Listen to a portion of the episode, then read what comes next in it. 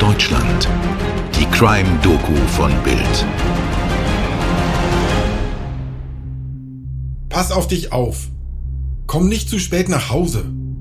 Geh nicht allein. Achte im Dunkeln auf dich. Alles abgedroschene Klischees und Ratschläge, die Mann und besonders Frau schon so oft gehört hat. Und bei einem einzigen Mal von Hunderttausenden geht es schief. Kommt der dunkle Mann, schafft es jemand nicht nach Hause. Von so einem Fall erzählen wir heute. Ich bin Stefan Netzeband. Und ich bin Mirko Kasimir. Hallo zusammen. Bei unserem heutigen Fall unterstützt uns wieder Bild-Chefreporter Frank Schneider. Er kann sich besonders an ein brutales Detail erinnern. Ja, dieser sogenannte Kehlkopfgriff, den muss man schon kennen, den muss man geübt haben, den muss man trainiert haben, weil man dann auf eine Person zugeht und sofort mit den Händen und mit den Fingern so gezielt am Hals zugreift, dass das Opfer gar keine Chance mehr oder weniger auf Gegenwehr hat, ihr auch sofort mehr oder weniger die Luft abdrückt. Wir sprechen heute von Bianca Burbach. 32 Jahre alt, Sozialarbeiterin, die auch noch studierte und alleinerziehende Mutter einer damals elfjährigen Tochter. Am Abend des 25. April 2007 wurde sie ermordet und bis heute konnte kein Täter dingfest gemacht werden. Frank Schneider hatte damals mit diesem Fall zu tun und jetzt beschäftigt er sich wieder damit. Das Ungewöhnliche an dem Fall ist, es ist auch ein Cold Case, ist auch von der Polizei jetzt nochmal neu aufgenommen worden. In Nordrhein-Westfalen werden viele Cold Cases neu aufgenommen. Man hatte eine DNA-Spur vom Täter und kam trotzdem nicht weiter. Man hat an die 4000 Menschen überprüft, also Männer, die möglicherweise ins Profil passen und ist trotzdem nicht weitergekommen. Und das ist schon sehr ungewöhnlich. Es könnte also sein, dass die Frau ein wirklich reines Zufallsopfer war, dass dieser Täter an dem Abend auf der Jagd war nach einer Frau, nach einem Opfer und diese Bianca Burbach damals einfach nur ein Zufallsopfer war. Und was den Fall natürlich auch noch so besonders macht, er ist so tragisch, weil sie alleinerziehend war, hatte eine schulpflichtige Tochter und die musste dann ohne Eltern aufwachsen. Also mal von vorn. Bianca Burbach besucht an diesem Abend im April 2007 einen Elternabend im Lütz. Das ist ein Kulturzentrum in der Siegender Innenstadt in den schönen großen Räumen eines ehemaligen Gymnasiums, eines Lyzeums genauer gesagt, daher auch der Name. In dem Komplex unweit von Altstadt und Einkaufsstraße sind Veranstaltungsräume, aber auch ein Restaurant. Ihre Wohnung wiederum liegt an der Freudenberger Straße, unweit des malerischen Wellersberges. Eine schöne Wohngegend mit Reihenhäusern, Blocks, aber auch Einfamilienhäusern. Vom Lütz hierhin sind es je nach Schritttempo vielleicht 15 bis 20 Minuten. Zwischen Lütz und Wellersberg hat Siegen seine schroffe Seite. Hier liegen der Bahnhof, Gleise, Schnellstraßen, Über- und Unterführungen und Betonbrücken. Keine schöne Route, wirklich. Aber da muss man, wie an diesem Abend auch Bianca, buchstäblich durch. Und hier schlägt der Mörder zu. Frank Schneider fasst zusammen. Ja, es ist ein ganz besonders dramatischer, tragischer und auch brutaler Mord. Eine junge Frau, alleinerziehende Mutter, geht von einem Elternabend nach Hause und es ist gar nicht mal tief in der Nacht. Es ist 23 Uhr und sie geht von der Gaststätte, wo der Elternabend ist, nach Hause und über eine Brücke am Bahnhof in Siegen und dort lauert ihr der Mörder in einem Gebüsch auf, greift sie sofort brutal an, zieht sie in ein Gebüsch, vergewaltigt sie dort und tötet sie schließlich auch, indem äh, er Gewalt gegen ihren Hals ausübt, so wie die Polizei das beschrieben hat. Wie die Kollegen vom Portal Der Westen gut zusammenfassen, ist der Abend des 25. April 2007 ein warmer Frühlingsabend. Die Biergärten sind schon offen. Im Fernsehen läuft das Halbfinalspiel der Champions League zwischen Chelsea London und dem FC Liverpool. Die Siegener Innenstadt ist voller Menschen, die sich mitten in dieser Arbeitswoche allmählich auf den Heimweg machen. Das Areal, der Tatort, ist zwar ungemütlich und dunkel, aber doch übersichtlich genug, um die Tat zu rekonstruieren, was die Kripo natürlich versucht. Ja, die damals 32-jährige Bianca Burbach, eine alleinerziehende Mutter, war 2007 war der Fall am 25. April gegen 23 Uhr auf dem Heimweg von der Gaststätte Lüss in Siegen. Und zwar war dort der Elternabend ihrer Tochter. Und sie ist dann am Bahnhof über eine relativ, ja, einsame Fußgängerbrücke gegangen an der Tiergartenstraße. Und dort auf einem Trampelpfad kurz vor der Brücke muss ihr der Mörder in einem Gebüsch aufgelauert haben, sie also völlig überrumpelt haben, hat sie dann sofort ins Gebüsch gezogen, hat sie vergewaltigt und dann getötet. Und das Ungewöhnliche an dem Fall ist, dass man eine DNA des Täters sicherstellen konnte, aber der Täter bis heute trotz tausender Proben von DNA von möglicherweise tatverdächtigen Männern zu keinem Ergebnis geführt hat und er einer dieser Cold Case Fälle ist, die normalerweise gerade wenn es so Sexualstraftaten sind und DNA gefunden wird, häufig doch geklärt werden und hier läuft jemand frei herum, der möglicherweise sich auch nochmal ein neues Opfer suchen könnte. Die Mordkommission stellt also einerseits eine Sexualstraftat fest, zusätzlich hat der Täter Bianca Burbach aber auch das Portemonnaie abgenommen. Später warf er die Geldbörse von der sogenannten Hufeisenbrücke am Siegener Bahnhof. Sie wurde einige Tage später gefunden, auf einer Lokomotive, die in der Tatnacht unter der Brücke gestanden hatte. DNA-Spuren, eine Geldbörse und theoretisch viele, viele Zeugen, die an diesem lauen Frühlingsabend auch unterwegs waren.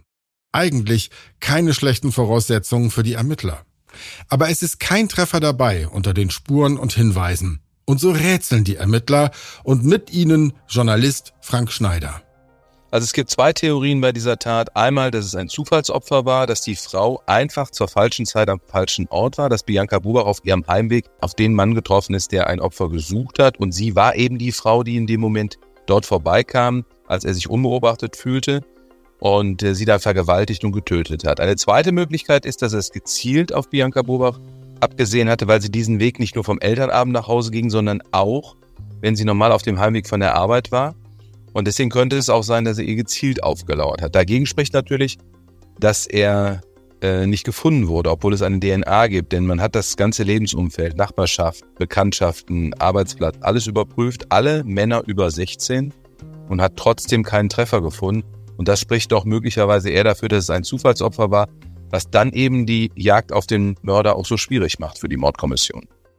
Und das ist das Vertrackte, dass die vielgepriesene Analyse des Erbgutes nichts bringt, weil es zu keiner erfassten Person passt. Ich will bestimmt nicht vom perfekten Mord sprechen, aber es macht mich, Mirko, an unserer Podcast-Reihe schon manchmal nachdenklich, wie viele Fälle zu Cold Cases werden. Insofern haben wir Frank Schneider hier auch gezielt gefragt, ob die DNA-Analyse von, ja, vor etwa 15 Jahren denn noch up to date ist heute. Ja, in dem Fall ist es schon so, dass die DNA, die gesichert wurde, ausreichend ist. Und die DNA, die von den Männern genommen wird, natürlich auch. Also es ist hier nicht so, dass man wie in manchen anderen Fällen, in manchen anderen Cold Case Fällen einfach die DNA neu auswertet oder möglicherweise neue Spuren entdeckt. Das ist hier nicht so. Man hat eine gute DNA, aber man findet eben nicht das Gegenüber, den Treffer, den Täter. Und das ist äh, an dem Fall so schwierig für die Mordkommission.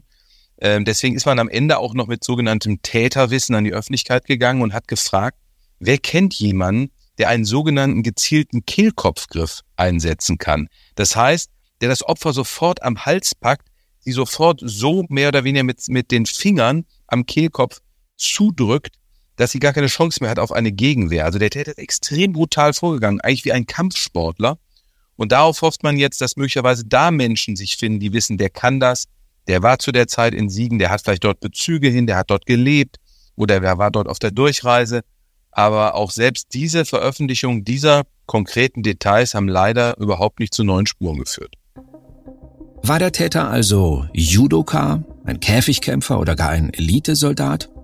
Aus dem räumlichen Umfeld kam er offenbar nicht, denn alle Männer, die im engeren Umkreis lebten, aber auch Männer, die schon durch Gewalttaten aufgefallen waren, wurden bei den Ermittlungen und durch DNA-Tests überprüft.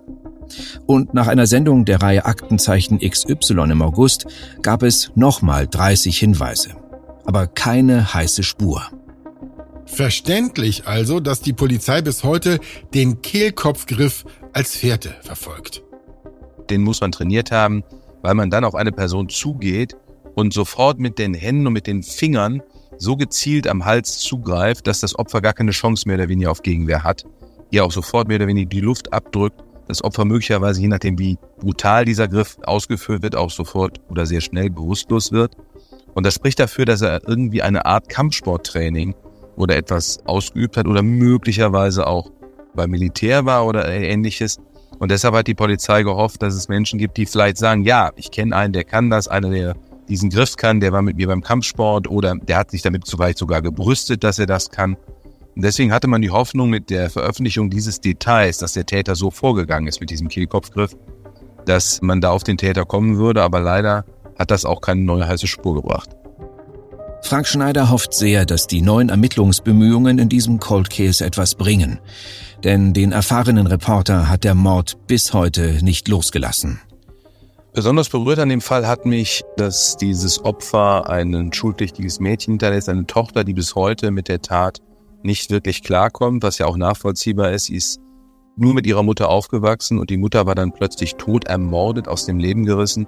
Sie ging abends auf den Elternabend, also auch noch für ihre Tochter sozusagen war sie unterwegs. Und dann kommt dieser Mörder und, und greift sie so brutal an, vergewaltigt und tötet sie. Das war dramatisch und auch schrecklich, auch immer zu hören von der Polizei, dass gerade diese Tat zu klären denen so wichtig ist, weil sie wollen eben auch, dass die Tochter endlich weiß, was ist mit Mama passiert, warum ist das passiert und wer ist der Täter. Und wir haben den Täter. Er wird seiner gerechten Strafe zugeführt. Und deswegen hat äh, die Mordkommission in Hagen auch wirklich alles daran gesetzt, diesen Fall noch zu klären und tut es immer noch. Also dieser Fall ist ja nicht abgeschlossen, Mord verjährt nie. Das ist aber hier nicht einfach nur eine Floskel, sondern das ist so.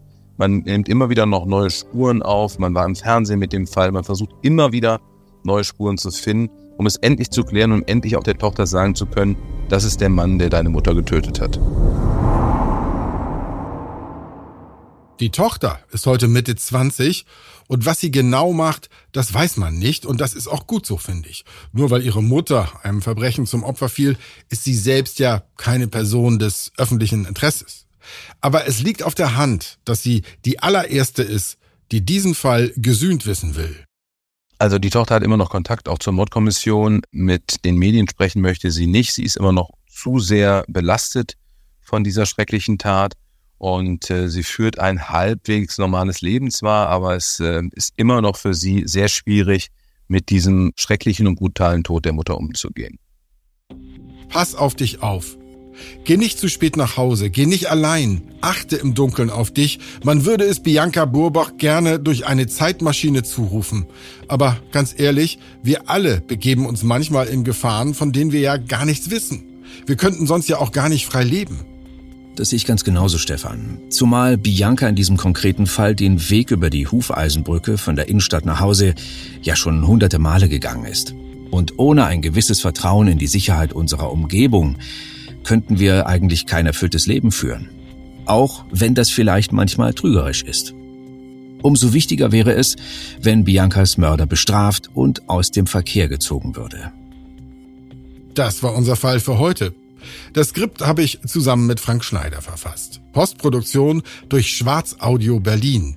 Ich bin Stefan Netzeband und hoffe, ihr seid beim nächsten Fall wieder dabei. Und das letzte Wort hat heute Frank. Er bittet um eure Mithilfe. Und damit sage ich schon mal bis zum nächsten Mal. Euer Mirko. Und euer Stefan. Die Polizei hat ganz konkrete Fragen an potenzielle Zeugen, die vielleicht doch noch helfen können, diesen schrecklichen Mordfall aufzuklären. Zum einen möchten sie gerne wissen, der Täter hat das Opfer gezielt mit einem Kehlkopfgriff angegriffen. Wer hat jemanden mal beobachtet, der so einen Kehlkopfgriff einsetzt? Wer kennt einen Kampfsportler, der das kann? Oder kennt jemanden, der damit sich gebrüstet hat, dass er das kann? Oder vielleicht gibt es sogar eine Frau, die entkommen konnte und von jemandem angegriffen wurde, der ihr ebenso an den Hals gefasst hat. Das nächste ist, wer hat an dem Tatabend, also diesem 25. April 2007, verdächtige Beobachtungen gemacht? Wer hat etwas gesehen, eine Person gesehen, die sich komisch verhalten hat? die irgendwo hergelaufen ist, wo sie nicht hingehört, sich immer wieder umgeguckt hat. Wichtig ist nochmal für die Erinnerung der Menschen, an diesem Abend fand das Halbfinalspiel der Champions League zwischen Chelsea London und dem FC Liverpool statt. Und damals war auch die Siegener Innenstadt, also in Tatortnähe, sehr voll. Es waren viele Menschen unterwegs.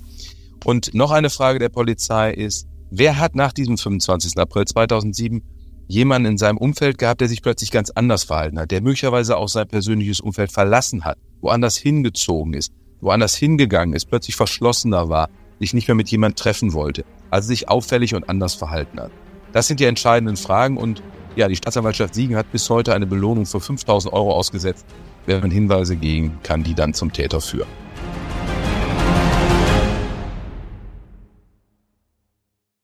Dir hat diese Folge von Tatort Deutschland gefallen? Du bekommst von True Crime einfach nicht genug. Dann hör jetzt in unsere weiteren Folgen rein. Hier warten mehr als 200 spannende Fälle auf dich, wie das Verschwinden von Rebecca Reusch, Der Prozess gegen O.J. Simpson oder die Entführung von Ursula Herrmann. Wir hören uns bei Tatort Deutschland.